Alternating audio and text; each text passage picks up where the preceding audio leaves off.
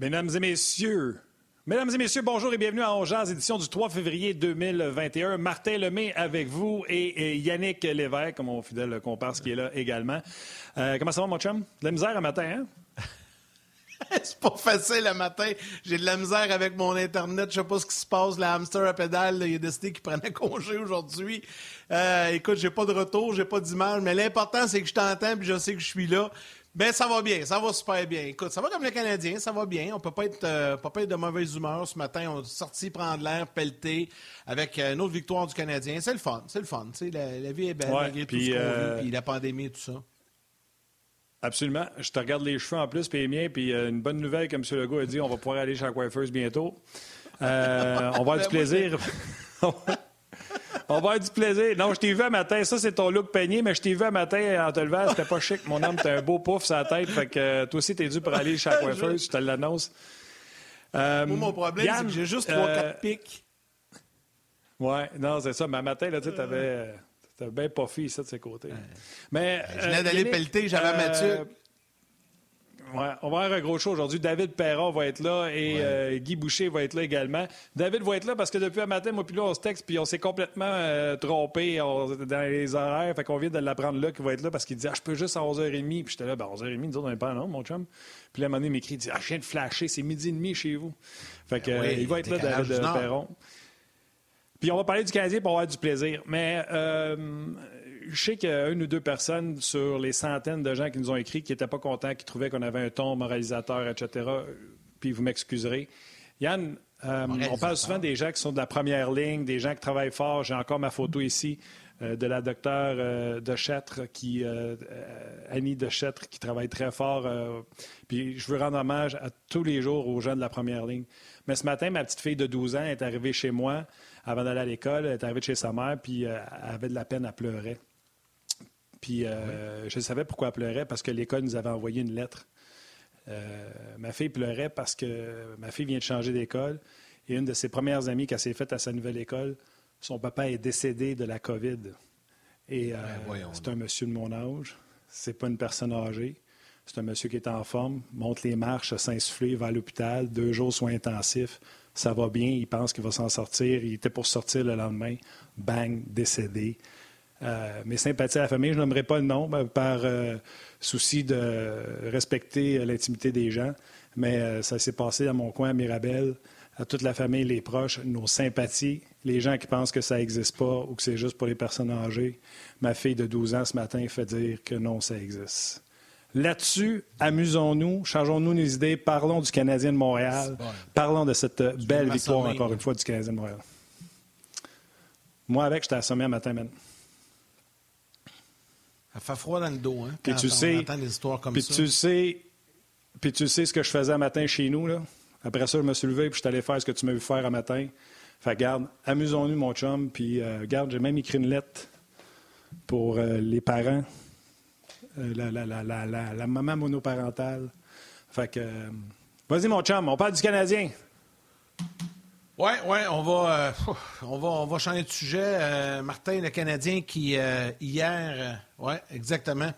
Le Canadien hier qui euh, est allé chercher une autre victoire. Finalement, si on affronte les Canucks euh, souvent, ben, ça va être le fun parce que je pense que le Canadien a vraiment le numéro euh, des Canucks. Hier, ils ont eu un peu plus d'opposition, le Canadien, donc on va parler de ça en long et en large. on va parler des Blues un peu plus tard avec David également. Les Blues qui vont bien, le quatre victoires de suite pour l'équipe de David Perron. Donc, ça va être le fun avec lui d'en discuter également. On a plein de sujets. On va prendre vos questions également via la page Facebook de RDS, la page Facebook de Onjaz.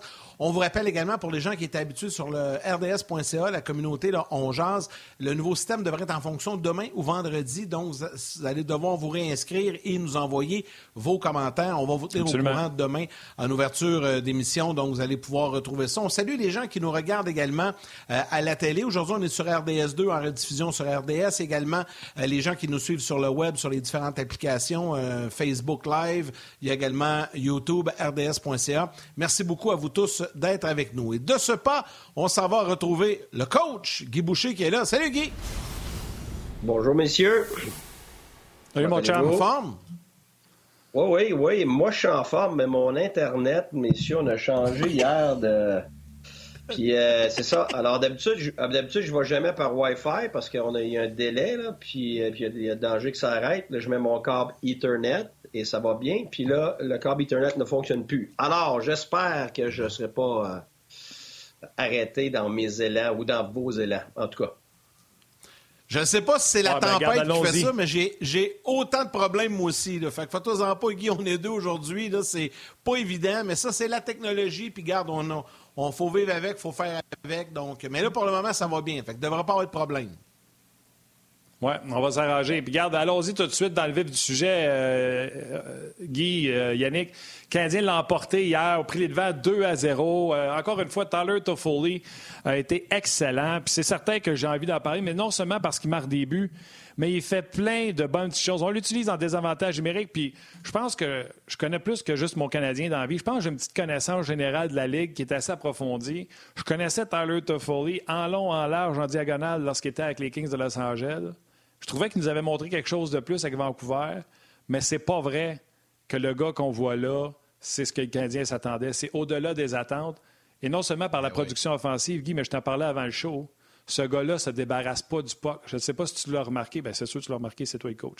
Mais parle-moi de cet aspect-là, à quel point c'est bénéfique pour une équipe avoir un gars comme ça qui est en contrôle. Ben, Martin, tu le sais, quand, le Canadien euh, l'a acquis, tu m'as demandé ce que je pensais. Je t'ai dit que je t'ai pas parlé de ses buts. Là. En ce moment, tu as raison. C'est au-delà de sa production euh, normale, même si au-delà de la production normale de n'importe qui dans la Ligue. Alors, c'est clair qu'il y a fort probablement, il va avoir un, certain ralentissement par rapport à cette production-là à un moment donné, quoique sa production va être quand même bonne et adéquate, mais moi, ça a toujours été la même évaluation. je regarde jamais les, joueurs par spectacle. Je suis pas capable. C'est impossible. Je veux dire, c'est contre, ce que je suis, ce que je fais. C'est normal. C'est ma job. Alors, je regarde tous les petits détails que souvent euh, ne paraissent pas pour, pour, euh, pour les gens qui vont regarder le hockey par spectacle. C'est normal.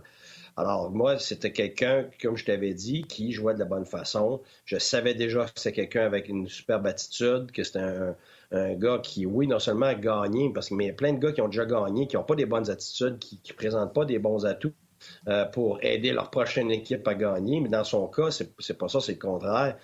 Euh, et quand on dit que c'est quelqu'un qui fait un peu tout bien, c'est exactement ça. Ce qui lui manque, c'est un peu de vitesse, c'est normal, qu'on savait que c'était un peu, sa faiblesse. C'est fort probablement la raison pour laquelle euh, il n'est pas demeuré avec Los Angeles, il n'est pas demeuré avec Vancouver.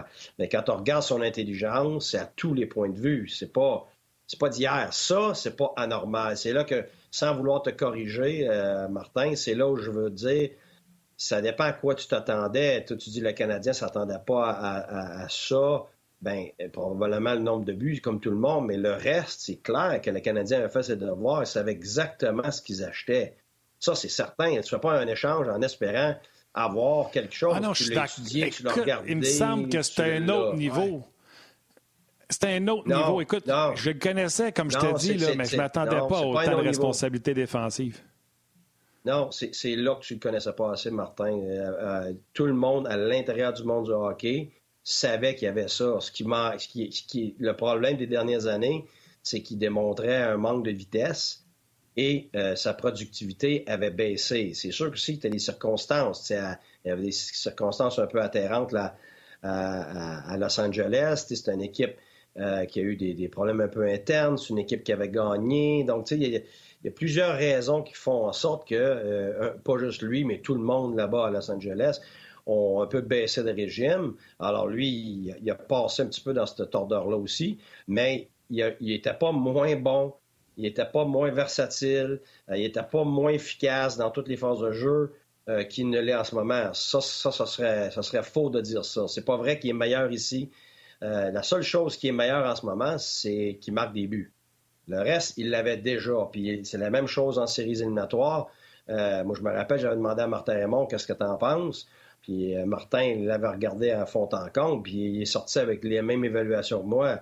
C'est quelqu'un qui fait les bonnes choses dans toutes les phases de jeu, extrêmement intelligent. Tantôt, tu parlais de protéger sa rondelle, ne se débarrasse pas de la rondelle, prend toujours une fraction de seconde pour décider de ses jeux, va une grande capacité d'exécution, une vitesse d'exécution hors pair dans le sens qu'il sait déjà ce qu'il va faire avant d'avoir la rondelle. Euh, il va mettre la, mettra jamais la rondelle dans un endroit où, tu es dans le trouble. S'il n'y a pas de jeu, il n'essaierait pas de forcer le jeu comme plusieurs autres joueurs vont essayer de faire, perdre la rondelle pour avoir des revirements. C'est un champion justement des détails qu'un entraîneur gagne. en anglais, on dit des winning details, donc les détails de gagnant, des choses qui paraissent pas nécessairement euh, pour quelqu'un qui regarde le match. Là, oui, il y a eu des, des, superbes pièces de jeu, puis un but extraordinaire, puis tout ça, mais ça, il est capable de le faire, il va le faire une fois de temps en temps, mais ce qu'il fait constamment, c'est tous les détails de gagnant. Puis si tu veux, je peux utiliser le tableau pour te dire c'est quoi, parce que les gens me posent tout le temps la question, c'est quoi ça? Vas-y. Bon, tu donner un exemple. L'autre, pas le dernier match, mais euh, dans un de ses matchs précédents, c'est arrivé quatre fois dans la même période. Dans sa zone, en sortie de zone, les, Canadiens, on, leur demande de slasher, donc de sortir du territoire quand on a la possession de la rondelle. Donc, que ce soit le défenseur avec la rondelle ou l'ailier ici. Euh, puis le défenseur adverse est là, on leur demande de, sortir du territoire quand on a pleine possession. Mais ça va arriver qu'on pense avoir pleine possession, mais qu'on se fait arrêter, soit par un, pinch défenseur ou un, autre adversaire. Puis finalement, on n'a pas réussi à sortir euh, la rondelle de la zone. Je te dirais que 90% des joueurs, dans une situation comme ça, où le jeu s'arrête là, vont, n'y arrêteront pas là. Ils vont continuer de patiner, faire des grands ronds, puis après ça, revenir par après. Pourquoi? Parce qu'ils vont s'essayer. C'est ce qu'on appelle le 50-50 offense. Alors, euh, quand un jeu qui est 50-50, t'es pas certain ce qui va arriver. Les tricheurs vont choisir 50-50 à l'offensive, puis les joueurs qui jouent de bonne façon vont choisir le 50-50 à la défensive, parce qu'il arrive quelque chose, ils sont là pour défendre. Alors lui, je l'ai vu à quatre reprises couper, voir que le jeu allait arrêter, même n'était pas certain, mais il y, avait, des chances que euh, le jeu soit coupé ou arrêté. Il a mis les freins exactement là, puis il était de retour dans le jeu. Moi, je peux te dire, comme entraîneur, après 25 ans comme entraîneur, là, ça, euh, c'est une énorme partie des problèmes des joueurs. Pourquoi? Parce qu'ils vont, ils essayent d'avoir le, breakaway, ils essaient d'avoir le 2 contre 1, sauf que les gars comme Bergeron, les gars comme Jonathan Taves, tous ces gars-là, pourquoi ils disent qu'ils jouent de la bonne façon? C'est pour des détails comme ça. Puis ils font pas juste une fois, deux fois, ils font constamment. Donner un autre exemple.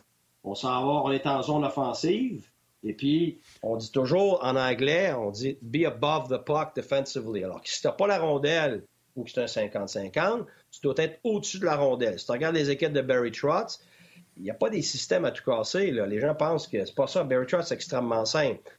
Sauf que ces équipes sont extrêmement disciplinées que quand tu n'as pas la rondelle ou tu n'est pas sûr si c'est autres qui l'a, tous les joueurs sont au-dessus de la rondelle. C'est-à-dire que si tu es en zone offensive et que tu as une bataille ici sur la bande, OK, alors tu as tes défenseurs ici, bon, tu as un de tes joueurs euh, qui est là, ben toi, comme, individu, si tu t'en vas te placer en bas ici de la bataille, c'est parce que tu es en train de penser à ton offensive alors que tu n'es même pas sûr d'avoir la rondelle eh bien, un, gars comme Toffoli va déjà être au-dessus de la bataille comme ça ici. Alors, va déjà être prêt à défendre, à empêcher l'adversaire de partir. Puis aussi, c'est ce que les gars intelligents comprennent, puis que les autres, il y en a qui comprennent jamais ou qui, ça leur prend beaucoup de temps, c'est que c'est aussi de l'offensive. Pourquoi? Parce que tu es au-dessus du jeu. Quand tu vas la récupérer, tu es en attaque avec du momentum. Par contre, si tu la perds, tu es dans le fond ici, il faut que tu back-check. Tu peux pas changer tu mets ton équipe dans le trouble et c'est une autre chose, changer sur le back-check. Tu peux pas faire ça. Et tu es loin pour venir aider ton équipe défensivement. Mais tu as des joueurs, même chez le Canadien sans nommer de nom, qui vont reproduire ça. Tu un gars comme Domi, c'est un champion de ça. Même chose en entrée de zone. Si tu en vas en entrée de zone, je vais te donner un autre exemple de jouer de la bonne façon. Il y a trois joueurs adverses, comme ça, puis toi, ici, tu es là, tu t'aperçois que tu es tout seul avec la rondelle. Toffoli va voir ça, il n'essayera pas de déjouer les trois gars, là. Ce qu'on va voir, c'est comme Domi, c'est un champion de ça. Il restait 30 secondes sur une équipe n'est pas un zéro. Puis il essayait de déjouer trois gars-là, turnover, puis il partait, puis il refaisait ça. Alors, lui, il va voir qu'il n'y a rien. Il va remettre la rondelle derrière dans un espace libre pour se donner une chance à lui-même d'aller recouvrir la rondelle. Mais si c'est pas lui, ben c'est pas un revirement mortel à la ligne bleue. C'est exactement. Alors, c'est des décisions comme ça qui vont faire... Puis même chose, regarde, je l'ai vu euh, justement, Vancouver hier, euh, sais, un joueur monte la rondelle ici, euh, il est pris en souricière là, puis un, gars comme Toffoli verrait que c'est dangereux d'essayer une passe à travers tout le monde, un joueur à la ligne bleue, ben, à place d'essayer ça, va la mettre dans le fond pour son prochain joueur. Mais le gars de Vancouver, c'est des jeunes. Il essaye ça à travers, turnover, deux contre un. Et, et c'est ce genre d'attitude-là qui est contagieuse. Quand tu as beaucoup de joueurs comme ça, tu as une chance de penser de gagner un championnat. Parce que quand tu n'as pas ça, tu es continuellement, pas juste comme entraîneur, mais comme les, leaders de l'équipe, si c'est des bons leaders, ils vont vouloir que tu reproduises des décisions comme ça. C'est en reproduisant constamment des décisions comme ça qui fait que tu deviens une équipe constante. Soit les gars, ah, on n'a pas de constance, on n'a pas de constance. Bien, c'est sûr, tu as des joueurs pas de constance avec des mentalités de 50-50 à l'offensive. Euh, tu vas avoir quoi comme résultat? Tu vas avoir justement, on gagne un match, on en perd deux. Puis c'est ce que, justement, Edmonton vit depuis 15 ans. C'est puis pourquoi que certaines autres équipes s'en nomment? Non. Comment ça se fait? On a plein de bons jeunes, plein de bons jeunes, en reconstruction. Ben oui, mais si t'as pas personne pour les élever de la bonne façon, donc Corey Perry, euh, euh, Toffoli qui vient de rentrer, Edmondson, tous ces ajouts-là ajoutent à cette identité-là, ajoutent à cette culture d'équipe-là. Weber, Price, exactement, exactement. C'est des individus qui vont faire passer le bien de l'équipe au-delà de leur bien à eux autres. Alors, ça, c'est contagieux, puis c'est pour ça que quand tu as quelques individus qui ne fitent pas là-dedans, ben tu leur donnes du temps pour s'adapter parce qu'il y en a qui changent. Tu parles d'un gars comme Perron, là, il va parler après moi, mais c'est un gars exactement comme ça. Avant, il était de l'autre type d'individu, plein d'offensives, plein de talent, puis à un moment donné, il a compris. Puis c'est pour ça qu'aujourd'hui, c'est tout un joueur de hockey avec une ah, puis il aime ça aujourd'hui, il ne voudrait pas être séparé de Ryan O'Reilly. Là. Ben non, mais non, mais c'est parce que maintenant, il n'est plus juste le gars que tu essaies de casser, il n'est plus juste le gars qui distrait, il n'est plus juste le gars que tu es obligé d'entourer pour compenser pour son manque de maturité. C'est maintenant un des individus, exactement, qui fait partie de cette maturité-là, qui fait que... Alors c'est pour ça que quand les gens vont regarder un Corey Perry, faut arrêter de regarder juste les points puis dire, OK, son âge. C'est pas ça. C'est la même chose avec Nate Thompson. Alors, regarde, ouais, mais c'est la quatrième ligne. Faut pas... Ouais, mais c'est pas ça. Ces individus-là sont contagieux. Ils vont aider les Nick Suzuki, puis ils vont aider tous ces autres joueurs-là à devenir ce type d'individus-là plus vite, dont devenir des gagnants plus rapidement. Et quand tu ne les as pas, fort probablement que tu ne deviens jamais ça, puis tu spins dans le beurre, puis tu es dans des sables mouvants pendant 10, 12, 15 ans, puis tu te demandes comment ça se fait parce que tu es plein de talent. Washington, ça a été ça pendant des années, jusqu'à temps qu'à un moment donné, Ovechkin puis quelques autres individus comprennent, à ta minute, là. J'ai on a fait des ajouts comme TJ Oshie. On a fait des ajouts importants de vétérans qui ont montré la culture. Vas-y, Et euh, Toronto, qu'est-ce que Toronto vit? Qu'est-ce qu'ils ont essayé de faire? C'est ça. Oui. Oui, exact. Euh, non, mais écoute, parce que je trouvais, j'ai vu passer, il y, a, énormément de questions, là, mais j'en ai vu passer une. Puis hier, j'ai eu la même réflexion quand c'est arrivé. Tu parlais de Toffoli. C'est Charles Bélanger qui, qui te demande, Guy, c'est quoi l'impact que ça, que ça a ou que ça peut avoir dans le vestiaire quand tu vois un gars comme Toffoli faire une passe à Petrie pour le but dans le filet désert, au lieu de lui-même lancer pour aller chercher son tour du chapeau. Tu sais, tout de suite, le premier réflexe qui nous vient en tête, c'est Waouh, c'est tout un joueur d'équipe. Il aurait pu essayer de la mettre dedans pour son tour du chapeau, mais il l'a donné habilement à Petrie pour qu'il sécurise la victoire. C'est quoi le niveau de l'impact que ça a dans le vestiaire pour, euh, pour les joueurs et pour les entraîneurs aussi? Bien, je te dirais que dans ce cas-ci, les joueurs savent déjà que c'est un, un individu comme ça.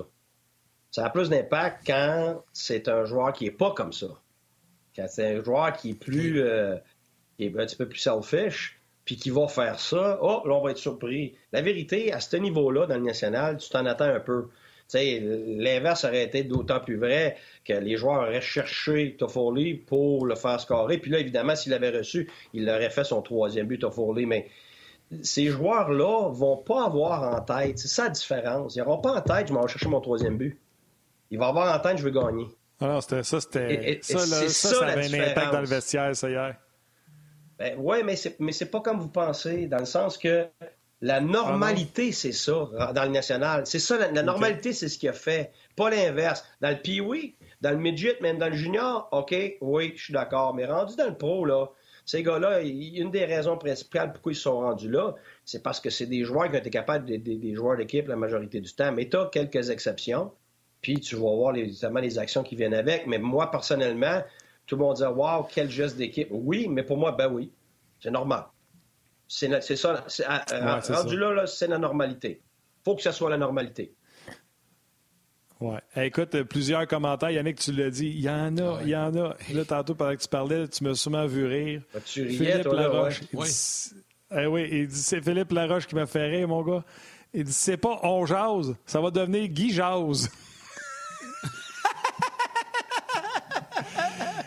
Et j'en rajoute une couche, euh, Guy, Luc Carbonneau qui dit Je viens d'apprendre plus en cinq minutes avec Guy Boucher qu'en deux ans avec n'importe qui d'autre. Merci. Euh, je pense que tu l'as mis au bas avec cette explication sur, sur, sur, Tyler Toffoli. Puis je vais demander à tout le monde qui. Euh, sais, comme Normand Atelier, puis je l'ai vu beaucoup sur les médias sociaux à cause qu'il y a 73, puis il un peu à Michael Ryder. C'est tout ce qu'ils ont de pareil. Là. oui, Ryder marquait des buts, mais c'était pas le même genre de but, c'était pas le même genre de joueur. Et surtout, Ryder n'était même pas le 1 dixième défensivement que qu'est-ce que Toffoli est. Mais tu veux tirer? J'écoutais Sportsnet l'autre jour et deux fois dans le même match, l'annonceur. Trois, fois. Tu vois, moi, je l'avais entendu deux fois. En deux partant, fois, il l'a appelé Ryder. En partant. en partant, la game n'est pas commencée, puis il veut parler de l'apport de Toffoli. Fait qu'il dit Toffoli, puis la fois d'après, puis tu sais, on est en avant-match, Michael Ryder. Puis là, il dit Je suis convaincu que ça va m'arriver pendant la game. Bang, deux fois. Ça y est arrivé. Ah ça, c'est le match de samedi. Mais tu sais, en ce moment, il marque, il marque beaucoup de buts, mais sais, avec les joueurs, ah, je n'arrive plus à marquer des buts. Écoute, ça m'arrive tout le temps, tout le temps avec les joueurs. Ben, c'est pas compliqué. J'ai dit sans regarder tes chiffres, tes présences sur la glace. On va regarder cinq matchs, OK? Je vais sortir toutes tes présences, on va regarder. Je sais déjà d'avance que si tu marques c'est parce que ta fréquence à l'intérieur des points de mise au jeu offensivement est très faible. Les buts sont marqués majoritairement ici. Ça se peut que le lancer vienne d'ailleurs, mais il va être dévié là, le rebond va venir de là, l'écran va venir de là, la passe va venir de là. Alors, cet endroit-là, alors, tu sais, quand tu es jeune, tu dis, comment ça, je marque pas de but? Comment je ne marque pas de but? Regarde, moi, avec ma fille, c'est la même chose. Ma fille, OK, elle est super intelligente, là, elle fait des, euh, elle fait des, du time and space, puis bon, une super vision, puis tout ça. Puis là, l'année passée, elle faisait moins de buts. Mais je dis, oui, mais Naomi, tu peux pas faire autant de buts. Tu es là, puis tu fais le tour, puis tu veux faire des passes à tout le monde. Je dis, quand est-ce que tu es à l'intérieur, toi, ici, à place de fider les autres? Alors, tu peux pas faire les deux. Alors, tu, si tu n'es pas là, pas juste régulièrement, très, très, très souvent, oui. Guy Jazz, Guy je t'arrête parce qu'en jase, on fait une pause à la télé. Allez au gratis, venez nous voir sur le web, on poursuit sur ce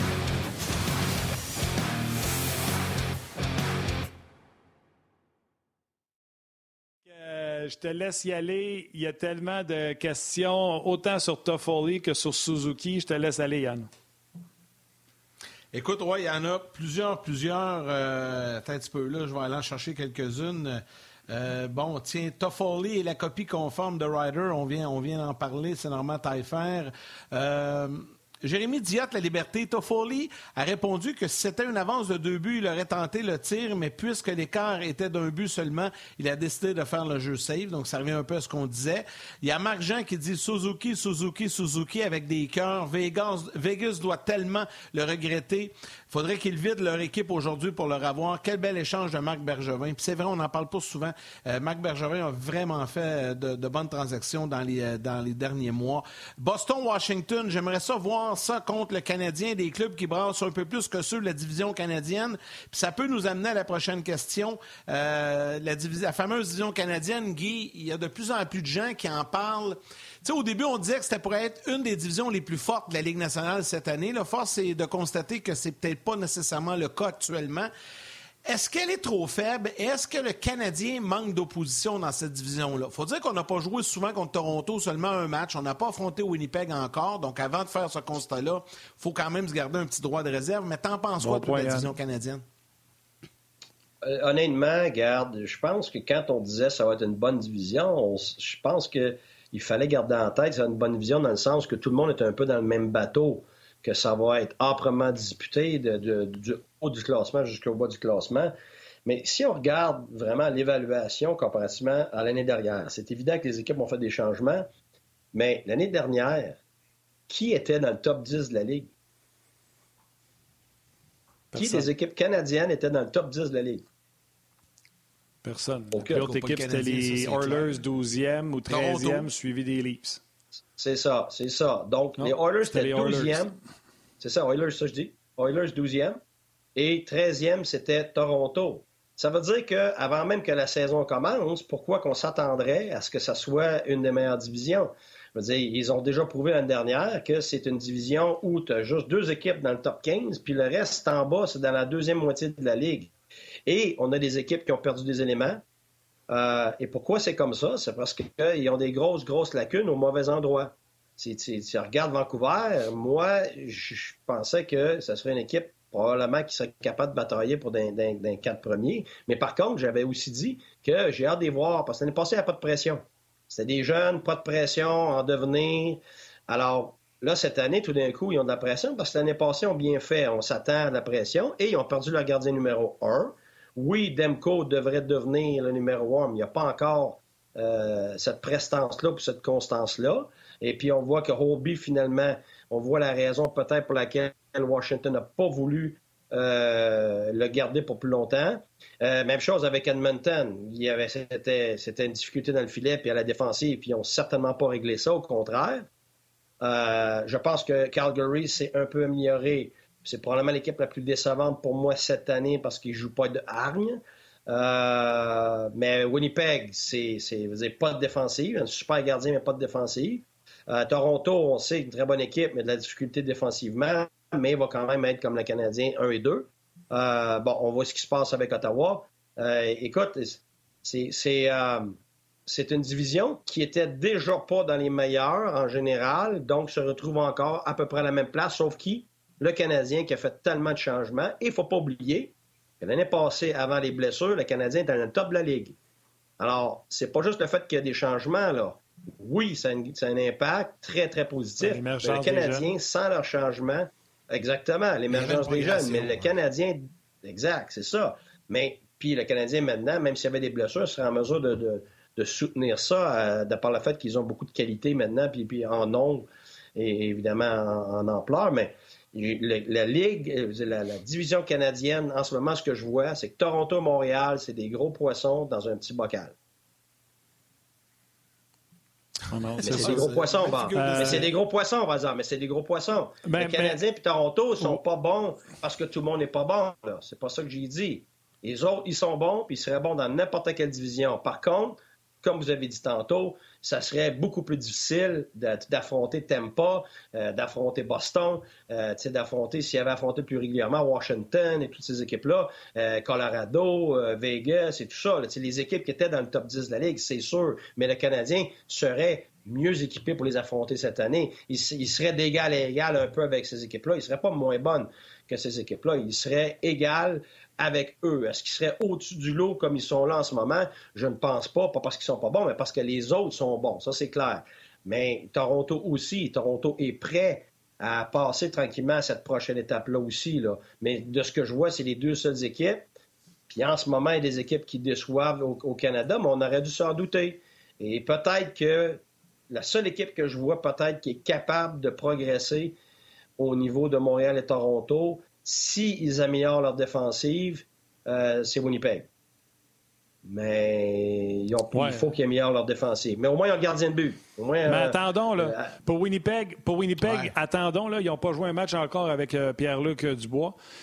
Tu sais, Guy, quand j'ai fait mes prédictions, moi, en début d'année, il n'y a pas beaucoup de monde qui a mis Canadien premier, puis j'avais dit Canadien premier parce que c'est le meilleur duo de gardiens de but de cette division et c'est la meilleure défensive et celle qui défend le mieux. Et présentement, c'est tu quoi? Même Toronto, s'ils sont dans le haut du classement, je m'en fous. Ils défendent comme des pieds. Fait que euh, présentement, là, euh, oui, j'aimerais ça voir les Canadiens affronter des équipes qui savent défendre, exemple les Bruins de Boston, mais on verra rendu là, le Canadien n'a rien volé euh, d'ici ce temps-là. On va revenir de la pause dans, quelques instants, Guy. Il y a beaucoup, beaucoup, beaucoup, beaucoup de, questions sur Nick Suzuki. Suzuki a été vraiment le topic, a été l'histoire de bain du monde, mais là, je sais que toi, tu as tendance à calmer mes ardeurs. Là, je te souhaite bonne chance. Nick Suzuki est la plus belle chose à l'attaque qui est arrivée aux Canadiens depuis l'invention du bouton à quatre trous. Depuis, je ne peux même pas me souvenir. Il fait. Tu me dis, toi, tu me dis le talent. Ah non, attends, je vais ramener les gens de la télé je vais le dire ce que tu me dis. Okay.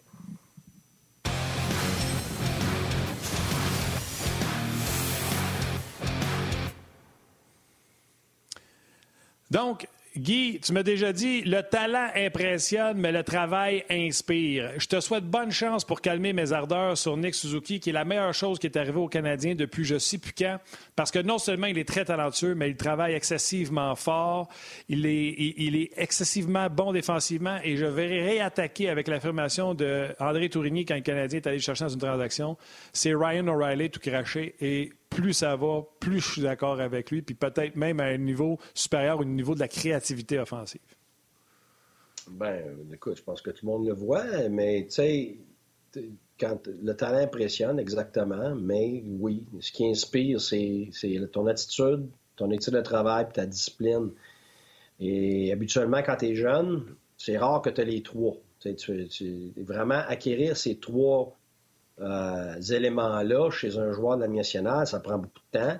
Ça prend quelqu'un de particulier, extrêmement mature. Euh, ça prend pas juste de l'intelligence sur la glace, ça en prend hors glace. Puis oui, ce jeune-là a tout ça. C'est la raison pour laquelle on va progresser aussi vite. L'année dernière, on, se demandait, est-ce qu'on en donne trois Suzuki? Est-ce qu'il est capable de gérer ça? Moi, c'est toujours le même barème. Tu lui en donnes, tu le vois s'il est capable de gérer ou non. S'il est capable de gérer, tu attends un certain temps avant de en donner un petit peu plus, puis tranquillement, tu continues à progresser comme ça.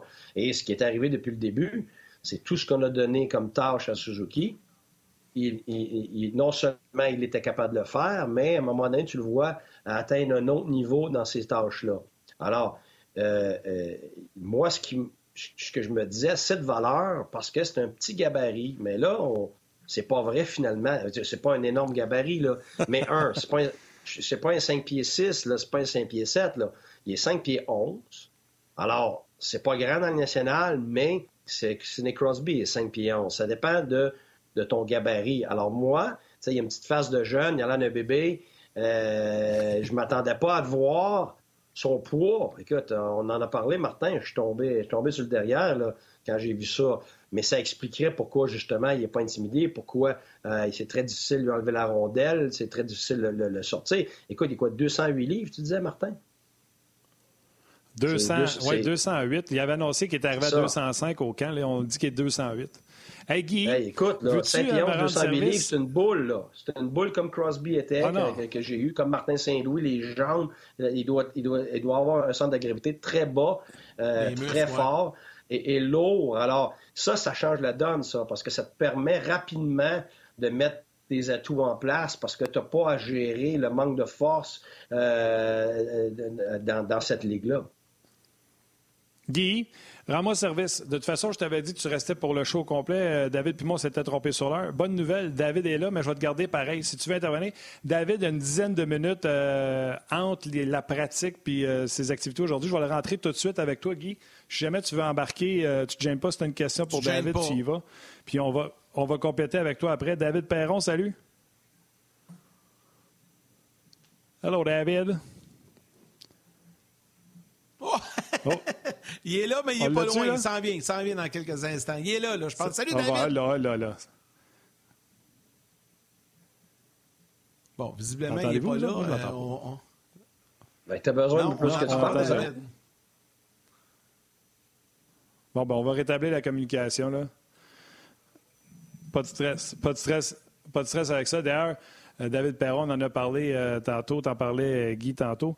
Mais tu sais, tu parlais de Suzuki, comment il est trapu. Moi, quand j'ai vu 205, j'étais inquiète au début de l'année. Là, on dit qu'il était à 208. Kotkaniemi, c'est pas tout le monde qui prend bien soin du poids. L'an passé, souvenez-vous, Kotkaniemi est arrivé plus gros, puis ça avait paru dans le négatif. Suzuki, on peut pas dire qu'il a l'air d'avoir ralenti. Là. Non, mais c'est pas le même joueur non plus. Hein. Je pense qu'il faut, comprendre que Suzuki euh, joue moins sur sa vitesse que tout le reste de ses atouts. C'est pas qu'il en a pas de vitesse, mais c'est un gars qui joue, qui, pense en avance, il est tout le temps deux, trois jeux en avance. C'est un gars, en anglais, on dit du time and space, donc contrôle son temps et son espace. C'est un gars qui va euh, qui va filer les autres. Alors, Kanemi, c'est pas le même genre de joueur. C'est un gars qui va prendre l'espace en zone nerd, à la longue, qui va être appelé à se forcer physiquement à, travers l'adversaire. Euh, c'est un, gars de stretch qu'on appelle, euh, Kanemi, tandis que Suzuki, ça va être un gars d'espace libre, d'espace restreint. Alors, c'est sûr que Kanemi, souffrait plus d'avoir perdu un peu de vitesse que, que Suzuki n'en souffrirait si justement il avait pris trop de poids. Euh, c'est pas le même genre de joueur du tout, même, je te dirais. C'est deux jeunes, mais qui jouent différemment, puis c'est parfait pour le Canadien parce que ça te donne de la versatilité dans ce que tu as. Euh, mais non, euh, oui, tu as raison, Martin. peu importe le poids qu'il a pris, probablement aussi qu'il l'a pris à la bonne place. Souvent, les jeunes vont aller chercher du poids. si tu prends 15 livres, là, c'est pas la fin du monde si tu le prends des jambes puis dans tout ce qui est le, le, bas de corps. tu n'auras pas de problème de, parce que tu as pris du poids. Souvent, tu prends, quand tu prends du poids dans le haut de corps, parce que tes jambes ne sont pas capables de soutenir ce poids-là.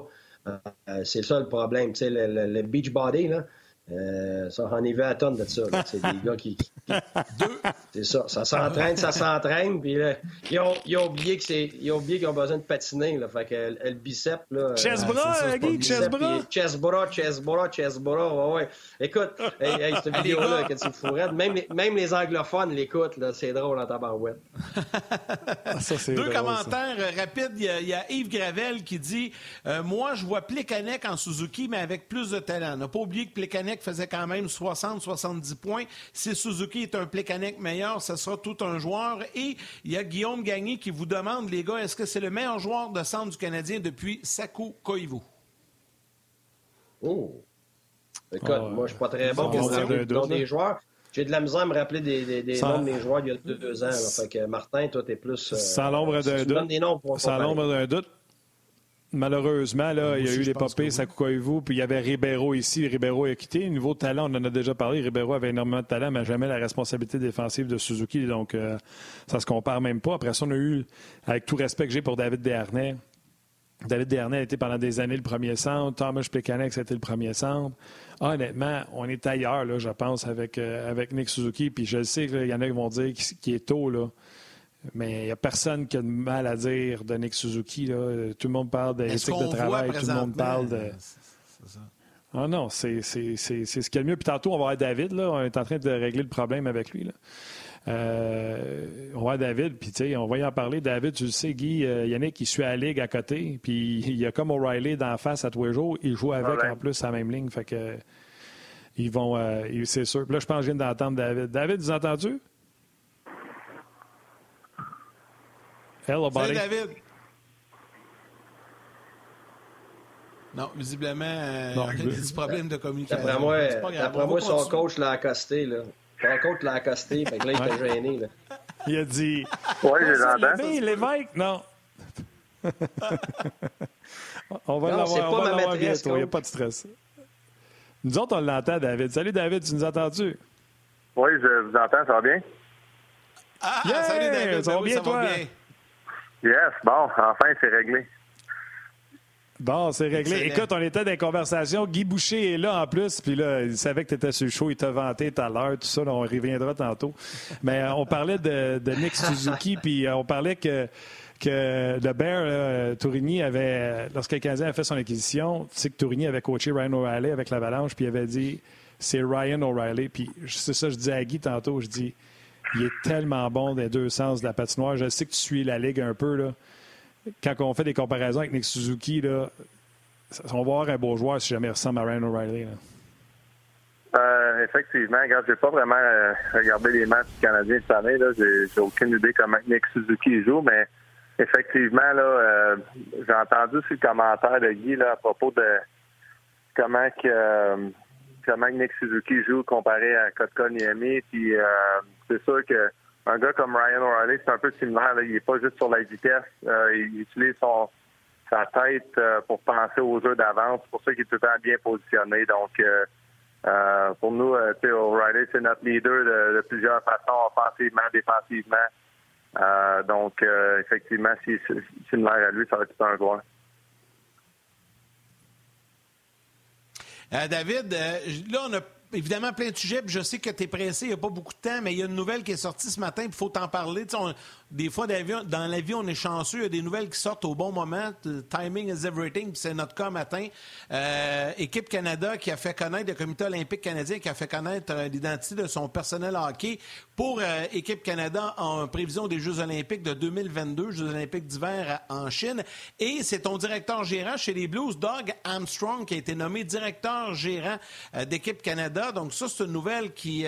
puis on veut t'entendre là-dessus. On veut que tu nous en parles un peu. Il n'y a pas meilleur gars actuellement euh, à travers la Ligue pour nous parler de Doug Armstrong. C'est une, une, décision qui doit faire plaisir euh, à David Perron et à ses coéquipiers aussi. Oui, ben pour dans notre cas, nous, ça ne change pas grand-chose, mais évidemment qu'on est content pour lui. J'ai croisé justement ce matin en allant faire notre, euh, ouais, notre test de COVID, puis je, lui ai dit félicitations. tu sais, c'est quoi qu'évidemment, c'est un des meilleurs directeurs gérants dans la Ligue nationale, l'a prouvé. Euh, avec un marché comme Saint-Louis, d'avoir une, équipe compétitive depuis euh, une dizaine d'années certains euh, sur la patinoire. il a prouvé aussi avec les, autres performances que d'équipe Canada qu'aux Olympiques, je pense à la Coupe du Monde, même au championnat du monde. Donc c'est pleinement mérité. Puis on est bien content pour lui.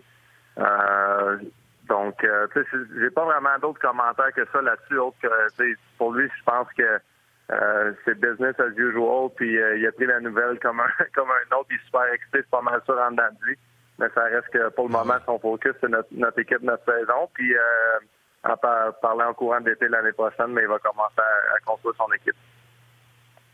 OK, mais quand tu le croises puis tu lui donnes la main, félicitations, tu lui dis-tu tu es bien mieux de penser à moi ou tu fais même pas ce genre de joke-là? non, mais j'ai déjà dit qu'il avait seulement fait deux mauvaises décisions dans sa carrière jusqu'à date. C'est quand il m'a échangé à Edmonton. Et voilà. Puis quand il m'a laissé aller à Vegas. Ça, j'ai déjà dit ça en personne. À part de ça, je laisse ses décisions euh, pour lui-même. Je pense pas que. Je pense que c'est ça qui est intéressant de, de Army. On a, on a vraiment une bonne relation. Euh, mais c'est quand même de quoi que quand ça vient dans des décisions de même, euh, évidemment que je reste en dehors de ça, je lui fais pleinement confiance. Euh, que ça m'implique ou que ça m'implique pas, euh, que ça, me rende euh, déçu ou heureux, je pense qu'il va vraiment prendre la, bonne décision pour l'équipe. puis je parle de l'équipe des Blues, je parle pas vraiment de l'équipe Canada. Je me vois pas comme un joueur là-dessus, même si évidemment ce serait un rêve, mais ça reste que encore une fois pour l'équipe des Blues, pour l'équipe de Hockey Canada. il sera pas là pour faire plaisir à personne du sens qui va prendre la décision qu'il pense pour gagner. Puis si ça l'implique des joueurs comme Ryan O'Reilly, comme d'autres joueurs dans notre équipe, ou euh, même un ancien gars comme Petrangelo, ce que je suis pas mal certain qu'il va être là, évidemment, ben, il va faire la décision pour gagner. Il n'y a, pas de, il y a vraiment pas de hard feeling. C'est un gars qui, qui est vraiment bon pour, euh, je pense, euh, faire une différence entre la business et le côté personnel. puis, je pense que c'est une très bonne décision de l'avoir nommé directeur général. Euh, écoute, je vais te parler, euh, tu as sûrement essayé tes gants euh, reverse rétro parce que demain vous allez jouer avec ça. Je vais te parler de ça. Je vais te parler de votre partie hier, que, un peu comme nous quand on essaie de se placer pour l'entrevue un matin, on dirait qu'il y avait un décalage horaire dans votre game. Hier, vous avez parti tard un peu. Je vais te parler de ça aussi. Mais la dernière fois qu'on s'est parlé, tu jouais à Vegas, il y avait eu les coachs qui avaient eu la COVID, vous avez joué contre eux. On t'a demandé mercredi passé si tu avais la chienne de jouer contre eux autres parce qu'il y avait eu de la COVID. Et le lendemain que tu joues contre eux autres, ils se font fermer. Pietrangelo, test positif. Euh, avez-vous eu peur? Est-ce que vous avez passé des tests différemment? Comment ça s'est passé, cette étape-là, quand vous avez su que l'autre base était fermée et vous veniez juste de jouer contre eux autres?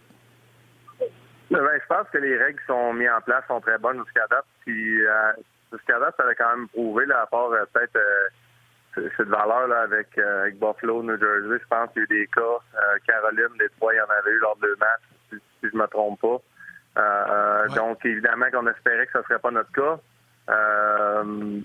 c'est sûr que quand Petrangelo, on a su qu'il avait testé positif puis que la game était cancellée, avec les deux autres cas qu'on avait comme ben, je pense pas que c'était sorti encore pour New Jersey Buffalo, mais pour Caroline des trois. Ben, là, tu te demandes, y a-t-il un gars ou deux dans le, euh, qui peut l'avoir? Euh, donc, euh, honnêtement, ça n'a pas changé le, le, protocole. On a juste continué de tester tous les jours. À donné, tu peux pas tester deux fois par jour. Anyway, ça va pas changer grand-chose. On a continué de, de, tenir nos, mesures, là, faire attention les masques, euh, etc.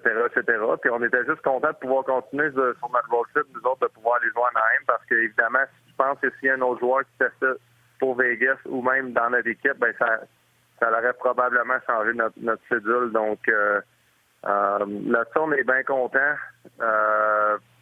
Puis on est content aussi, je pense que ça reste que pour n'importe quelle équipe, là, ça sert à rien de. Je veux dire, ça, je pense que ça a été la bonne décision de ne pas jouer le match ce soir-là.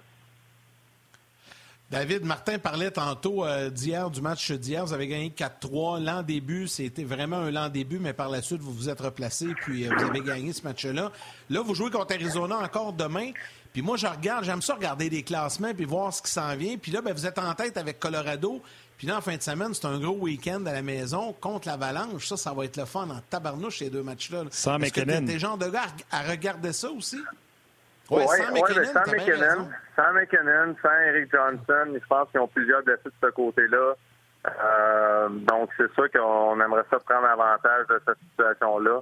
Euh, des fois, par contre, il y a des gars qui se tapotent, qui ont des plus grands rôles, qui, qui ont d'habitude, qui trouvent le moyen pour plusieurs matchs ou même de montrer à l'entraîneur qu'il en mérite plus. Donc, tu sais, je pense pas que ultimement, ça change extrêmement notre, préparation de ce côté-là. À niveau, on pense pas encore à Colorado. Comme je l'ai dit, on pense à Arizona. On pense avoir un bon début de match qu'on n'a pas eu euh, hier. Mais ça risque d'arriver de l'Ouest de même qu'on est arrivé à 3-4 heures du matin, euh, de se coucher, tu sais, de sentir un peu sluggish, un peu fatigué toute la journée. Même chose en, se levant euh, hier matin. C'est toujours de quoi on dirait qui vient, qui peut venir pogner les, équipes. Donc, c'est pas de quoi qu'on était vraiment surpris d'une certaine façon. C'est rare que tu peux dire que tu as un mauvais début de match. Puis, euh, tu comprends pourquoi, mais cette fois-là, je pense qu'avec le voyagement qu'on a vécu, on a joué back-to-back contre Anaheim, deux bonnes performances là-bas. Euh, donc, je pense que ça a été une petite différence. Je pense qu'aussi, à un moment donné, il y a eu un, un TV time-out euh, que notre entraîneur a comme utilisé pour faire un, tu veux, là, un, time-out de notre côté. Il nous a parlé, il nous a un peu réveillés. Puis je pense qu'à partir de là, on s'est mis à revirer la vapeur tranquillement pas vite. notre avantage numérique n'a pas été extrêmement solide hier non plus. Je pense qu'on aurait pu être meilleur que ça. Donc, c'est un focus qu'on va essayer d'avoir au prochain match. Ça, j'aime tellement ça. C'est des affaires qu'on ne comprend pas des fois, puis des fois, on parle avec Guy. On peut avoir l'opinion du coach aussi. Mais David, hier, vous êtes 9-1 d'un shot à mi-période. Je pense que c'est 1-0 pour euh, Arizona. Puis là, tu dis, vous n'êtes pas niaiseux, vous le voyez bien, que vous ne sortez pas comme vous êtes supposé. Vous, vous parlez-vous sur le banc, c'est vraiment le coach qui, avec son speech, qui, qui vous a stimulé, qui vous a sécrété d'androponine, je ne sais pas quoi, là, qui vous a allumé, là, qui vous a passé un petit sachet de sel. C'est vraiment ça qui fait que vous allumez parce que vous n'êtes pas niaiseux, vous le voyez bien là, que ça ne marche pas. Là. Non, mais tu sais, il n'y a pas juste ça. L'autre équipe, euh, il y, a une équipe, l'autre bord, qui essaie de gagner, que je sais pas d'où ils arrivaient, mais il avait l'air reposé. Euh, ils ont dû parler justement qu'on arrivait de la route. J'ai plein de petits détails de même qui font la différence dans, une cellule, dans une année de la Ligue nationale. Euh, donc, pour leur donner crédit, ils ont un bon début, de match. Euh, Bennington nous a gardé dans le game, puis garde, on a trouvé le moyen d'en virer la vapeur. Effectivement, Craig Berube, selon moi, c'est un des meilleurs entraîneurs pour, pour avoir le feel là-dessus de la situation. Quand est-ce que l'équipe a besoin de se faire réveiller, soit en, deux périodes? Euh, c'est une des premières fois que je l'ai remarqué qu'il a utilisé un, temps de un temps d'arrêt de la télévision là, pour, euh, pour vraiment euh, faire un peu un, petit meeting d'équipe, comme un time-out que tu prendrais pendant un match. Donc, euh, c'était vraiment intéressant. Je pense qu'il a eu la bonne tactique. Il l'a prouvé. Euh, Osman, il, il, était score un but sur une erreur de l'autre équipe. Leur défenseur a tombé à ligne bleue. Il était en, genre de breakaway. Puis il a eu un bon lancer scorer. Donc, ça a vraiment changé la vapeur du match à partir de là. Girard va avoir un A sur son chandail quand tu vas affronter l'Avalanche en raison de la blessure à McKinnon. Un Québécois, mettons, qui, a une lettre demain, tu vas-tu aller le voir et dire Tabarnak, je t'ai rendu big? ça peut arriver, ça peut arriver. Hier, j'ai joué contre le Brassard pas mal, puis euh, on, on, vous donnait des, des petits échanges, des fois on se parlait, ou il me donnait une coupe de, de coups de bâton en arrière du mollet pour, euh, pour, pour niaiser un peu. Euh, donc, c'est un peu similaire. Sam, euh, j'ai invité une couple de fois à mon tournoi durant l'été euh, à bout de. Il était toujours présent. Donc, évidemment, j'ai beaucoup de respect pour lui. de continuer d'aider les fondations comme ça. les deux matchs qu'on avait joués au Colorado au début de l'année, selon moi, ça avait été un de leurs meilleurs joueurs. je pense que même pour les autres joueurs dans l'équipe, c'est impressionnant de voir un, gars un peu de son gabarit, de la façon il est bon sur, sur ses lames, comment il vit, comment il il, fait des setups pour, euh, pour les autres joueurs, des belles passes, tout le temps bien placé sur la palette, prêt à lancer. Euh, donc, euh, évidemment, là, son contrat qui a signé, je pense, l'année passée, est, pleinement mérité. Puis, il va juste continuer de s'améliorer. Une, dernière, après ça, si Guy veut te poser une question, je vais le laisser aller, mais on avait déjà parlé, le, le chandail rétro reverse, là. Euh, je présume que tu as essayé. On a vu le masque de Bennington sur les médias sociaux ce matin. Je présume que c'est ça qui essayait à, à l'entraînement ce matin. Tu nous avais dit, je pense, la dernière fois, tu avais hâte d'essayer ça. Tu aimais les couleurs des, des Blues. Oui, ben euh, honnêtement, pour nous, ça ne change rien côté équipement. C'est le même équipement qu'on a eu l'année passée pour notre troisième chandail qui était rouge euh, comme les, années milieu 90. donc, ça ne change absolument rien. C'est les mêmes gants, même culottes, même casque. Donc, euh, d'avoir un nouveau chandail sur le dos, mais nouveaux bas, ça ne change rien pour nous. Euh, puis ils ont encore mon équipement de l'année passée, mais personnellement, en vieillissant, à un moment donné, tu t'habitues d'avoir tout le temps des nouveaux gants, des nouveaux équipements, que ça me dérange plus vraiment de, de, de partir dans un, dans un match avec une nouvelle paire de gants, par exemple. Tandis que quand j'étais jeune, on dirait qu'on était habitué, ça fait un an, deux ans que tu as la même paire de gants. Euh, c'est un peu plus de difficulté à changer, mais maintenant, ça, ça m'importe peu. Ah, c'est intéressant. Vas-y, Guy, c'est le temps de dire là, que tu aimerais ça y coacher. non, mais j'aurais une question, moi.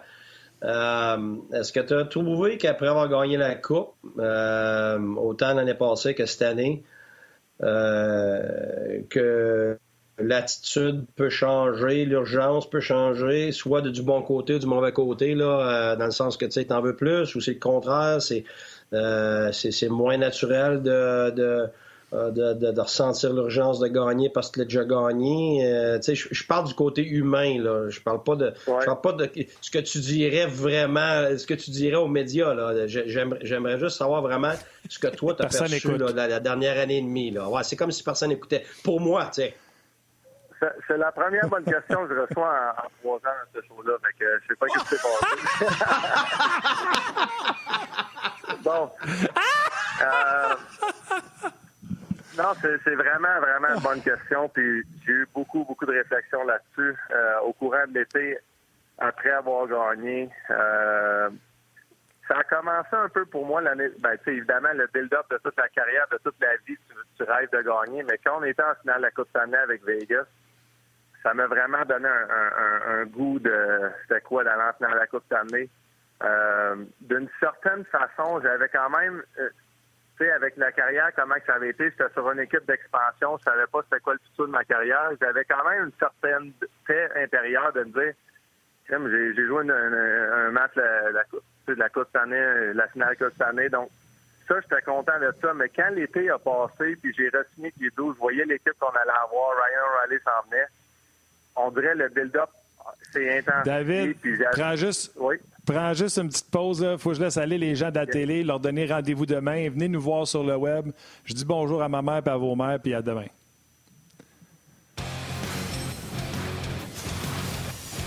partir, euh, Martin. Et on est de retour, on est de retour avec euh, David. Je me sens tellement mal de t'avoir interrompu. La, réponse ah, était tellement intéressante. Vas-y.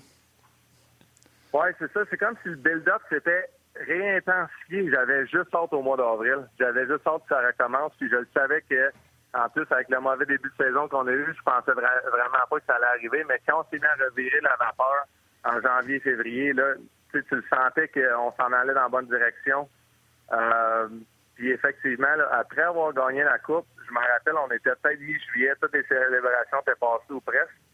Puis j'ai comme eu un, relâchement un peu euh, émotionnel. Je me disais, j'ai enfin gagné pour la seule raison pourquoi que je joue hockey depuis le début de ma carrière, depuis le début de ma vie. Ça, me tente ça encore de gagner. Puis honnêtement, je me le posais, sérieusement. Euh, j'ai été un peu sur ce mode-là dans ma tête pendant trois, quatre semaines, cinq semaines, jusqu'à temps que la saison recommence, puis tranquillement, pas vite, plus la saison allait. Euh, je te dirais que j'ai encore le même désir qu'avant, puis si c'est pas plus même. Donc, euh, c'est spécial pareil parce que j'ai vraiment eu un, énorme relâchement émotionnel. J'avais vu des articles passer sur TVA Sport quand j'essayais d'être un peu honnête avec les médias qui disaient Ah, oh, David Perron n'a plus le désir de gagner un Coupe cette année. Ben, c'était vrai peut-être sur, le moment, je l'ai dit, mais c'était pas vrai à long terme d'une certaine façon. Je passais au travers de ces moments-là dans ma tête. Euh, donc, je te dirais qu'aujourd'hui, j'ai encore plus le désir de gagner parce que j'ai vu c'était quoi. Puis euh, euh, c'est intéressant que tout le processus qui se passe dans ta tête pour, pour te à, ça. Ça répond à ta question, Guy? Oui, oui, non, oui, parce que, tu sais, médiatiquement, devant tout le monde, tu es supposé dire Ah oui, oui, je veux gagner, j'ai faim encore, mais tu sais, la nature humaine, quand tu as atteint ton but, euh, ça a pris toute ta vie, ça a pris tout ce que tu avais dans le corps euh, à ce moment-là, puis de te recrinquer, puis de repartir à zéro, là, c'est, dur, tu sais, même, Gasp, je te pose la question parce que moi, j'ai été deux fois à septième match de la finale de la conférence, c'est sûr que on était tout proche d'être en finale, puis ce qui est dur, c'est tu dis, ah, OK, je devrais avoir faim dans la retourne en finale, mais le corps humain a subi toute son émotion. Puis tu n'as pas le choix de, t'en aller dans ton creux de vague avant de te rebâtir pour monter ton creux de vague. Puis je me demandais comment toi, tu avais vécu ça. Tu sais, moi, je me rappelle, on, s'était tous retrouvés, les entraîneurs, dans deux équipes différentes, deux stades différents. Puis les deux fois, c'était aïe, il me semble c'est vite à recommencer. À recommencer tout de suite. Là. Tu sais, c'est. C'est fait que on l'avait vécu, mais je me demandais juste si le fait d'avoir gagné, c'est encore plus dur ou le contraire, tu sais, que finalement, tu te recrains plus rapidement. Euh, c'est comme une locomotive. Là. Tu sais qu'à tu sais qu'à tout pour fonctionner au maximum, mais le temps qu'elle reparte, des fois, ça peut être un peu plus long. Mais je me hein? demandais, toi, comment tu avais vécu ça? C'est drôle, je vous écoute les deux. Là, ils, nous ont, ils, nous ont, vraiment donné une certaine espace par rapport à ça. Euh, par contre, Doug Armstrong, qu'on a parlé tantôt, il a fait l'échange de Justin Falk. Il a fait certains échanges que lui, il disait, regarde, c'est pas fini là, on recommence, puis let's go. On... Fait, c'est quand même intéressant de voir comment que oui, c'est important de passer au travers du processus mental, mais je pense que euh, notre directeur général, nos entraîneurs ont pris les bonnes décisions au travers de ça aussi pour nous laisser une, certaine espace que justement ça, laisse faire d'un côté naturel. En tout cas, moi, c'est le même que je l'ai vécu. Moi, je vous écoute les deux, là, puis j'ai l'impression de voir Forrest Gump quand il décide qu'il arrête de courir. Tu sais, qu'il a accompli son, son, son, but, puis là, il fait bon, ben, on retourne à la maison, c'est fini. Euh, je vois David Gump puis je vois Guy Gump. Fait que c'est ça que je vois, moi. Fait que, euh, David, sur ces belles paroles, comme quoi qu'on ne te pose jamais des bonnes questions sur le show, je te laisse partir. Euh, si on n'était pas en nom, je te dirais que t'es numéro un, puis je te ferais un signe de la main, mais étant donné que je suis un garçon poli, je te dis bonne game, mon chum. Demain, amuse-toi avec ton sou rétro, puis on s'en la semaine prochaine. Merci les boys, à bientôt à la semaine prochaine.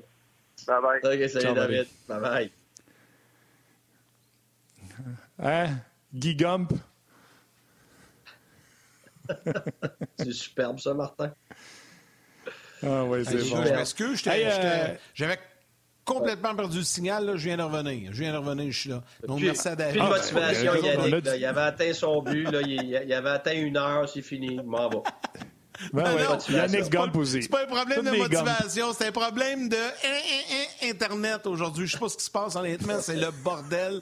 Pas de retour d'image, je perds le son, je perds... Écoute, c'est l'enfer, mais c'est pas grave. On va s'en sortir. C'est des choses qui arrivent. Hey, les gars, on, voulait... Euh, écoute, j'ai comme... Euh, je présume qu'on va revenir avec ce sujet-là une autre fois aussi, mais on ne peut pas euh, passer sous le silence un des sujets qu'on voulait faire. Les gars, on voulait parler, puis il y a beaucoup de gens qui nous posent la question sur Facebook de Philippe Dano. Euh, Guy, je suis convaincu que Claude Julien adore Philippe Dano. Hier, là, quand il a manqué sa shot devant le but, tout le monde souhaitait pour. Parce que tout le monde. Il n'y a personne qui nous écoute qui n'aime pas Philippe Dano.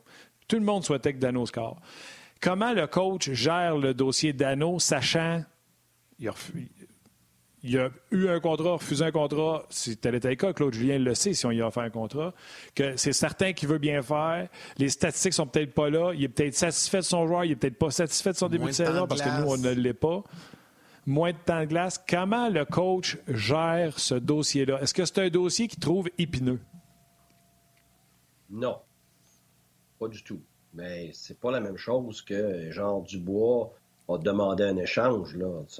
N'a pas demandé d'échange.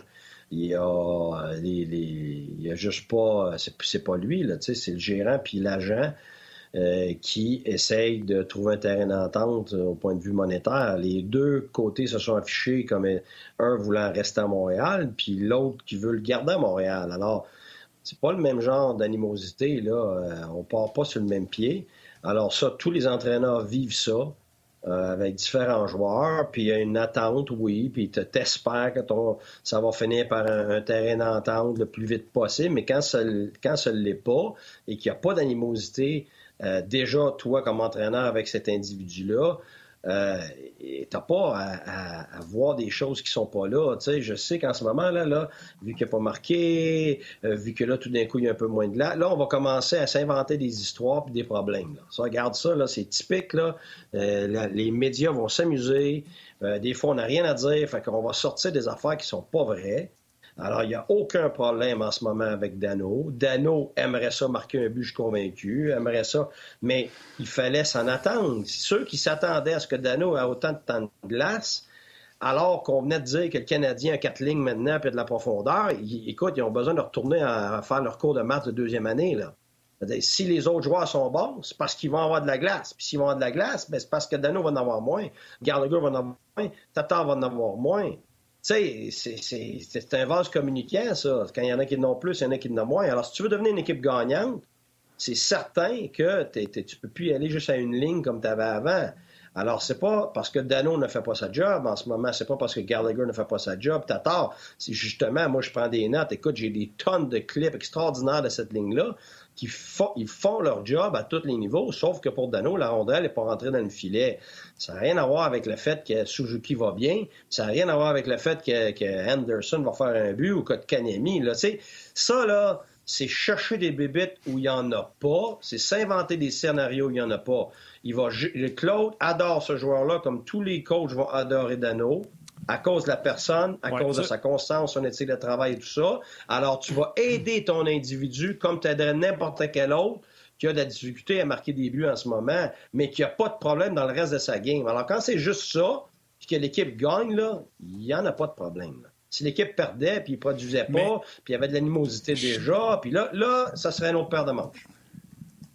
Mais Guy, je suis d'accord avec tout ce que tu dis. Il n'y en a pas de problème. Le coach l'aime, je suis tout d'accord. Mais je m'excuse, je t'aime d'amour. Et attends une minute, il joue très bien. Attends. Il joue très bien. Non, non c'est ça que j'allais dire. Tu peux pas me regarder en pleine face et dire qu'il joue aussi bien que l'an passé. Hey, Hey, il gagne regarde, je vais mettre les 25 ans de coaching. non, je suis complètement désaccord. Ça, là, c'est, ça, là, c'est la facilité de, de parce qu'il y a moins de glace, parce qu'il y a moins de points, parce qu'on veut une histoire. C'est exactement ça que je veux parler, Martin Lemay. J'ai pas peur de te regarder toi en pleine face. Je te regarde toi en pleine face, puis j'ai regardé tous les matchs, puis toutes les séquences, puis on va les regarder tous les matchs un après l'autre, moi puis toi. Puis je peux te dire que tu vas dire Ah ouais, OK, finalement, il est pas aussi pire que je pensais. Il, va, il joue très bien puis il est extrêmement fiable. C'est juste qu'offensivement, ça n'a pas rentré. Et il y a eu des il y a eu des échappées, il y a eu des deux contrats. Il était tout seul contre le gardien de but combien de fois depuis le début de l'année? Donc, les mêmes séquences qu'avant. Il y a eu des tonnes de chances, puis sa ligne est tout le temps en zone offensive, ils sont tout le temps en train de créer des chances. Gallagher reçoit des rondelles partout sur lui. Pourquoi? Parce qu'ils sont en zone offensive. Alors, je suis en désaccord total avec toi, Martin.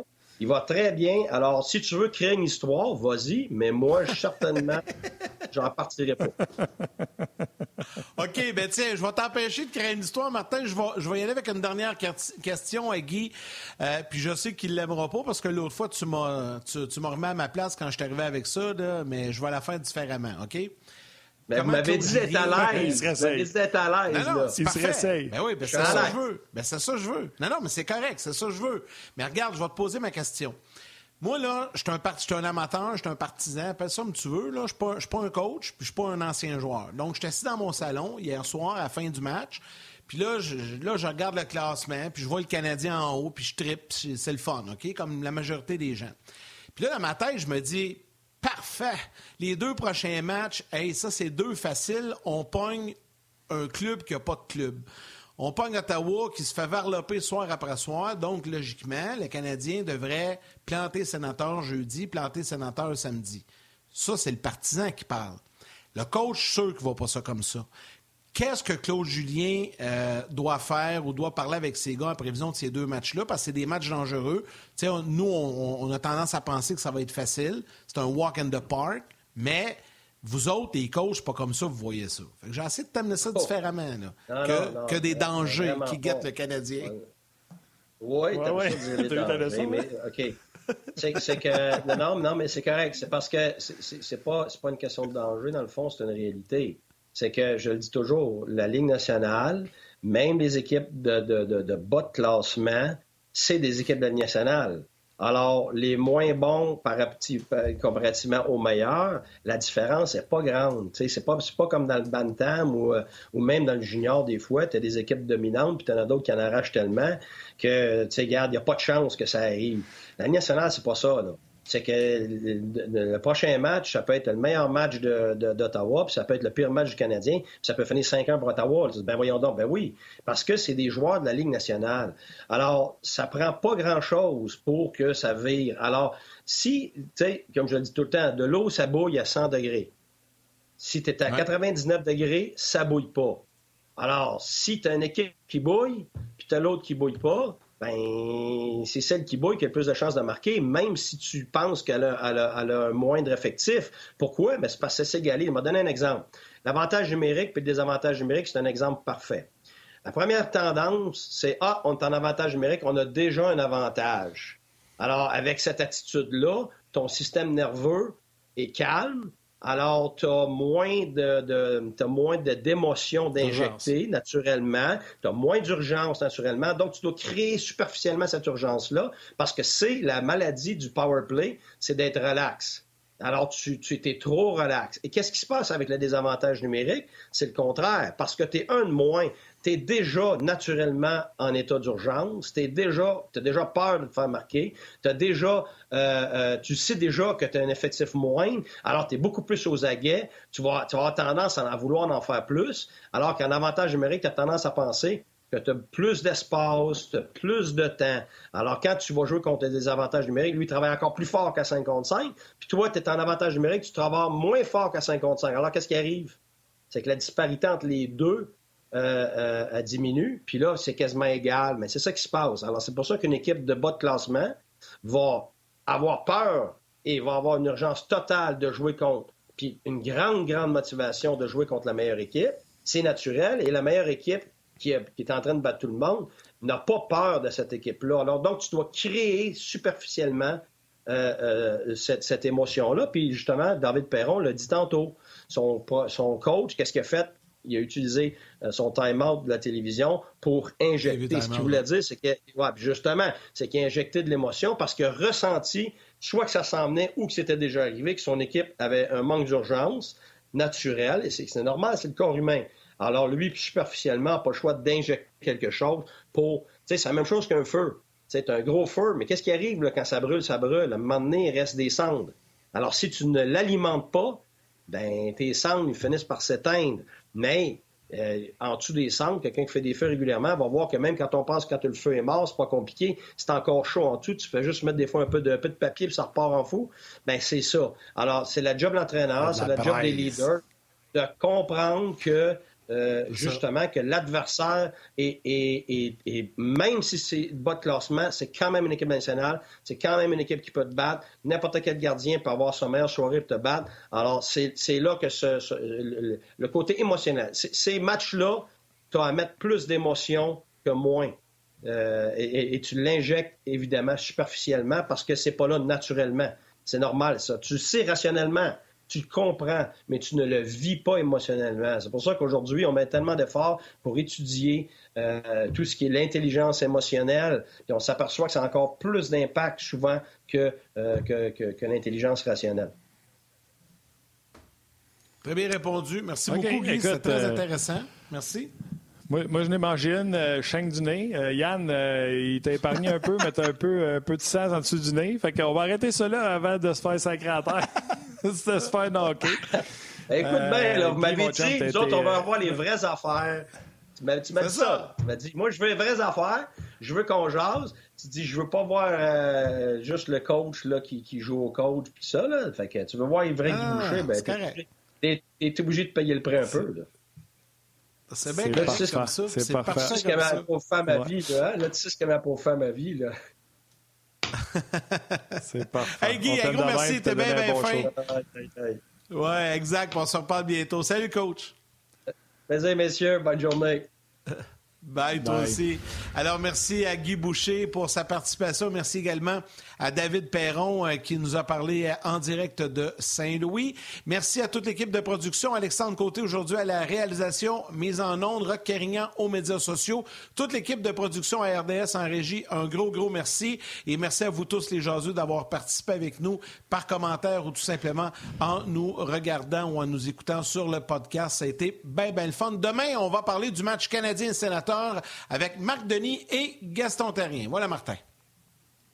Ben oui, j'avais hâte qu'on voit euh, Marc, euh, lui, euh, tu le vois dans les reportages où il est son perchoir avec Pierre, c'est tout simplement fantastique. Fait que j'ai hâte de lui en parler demain.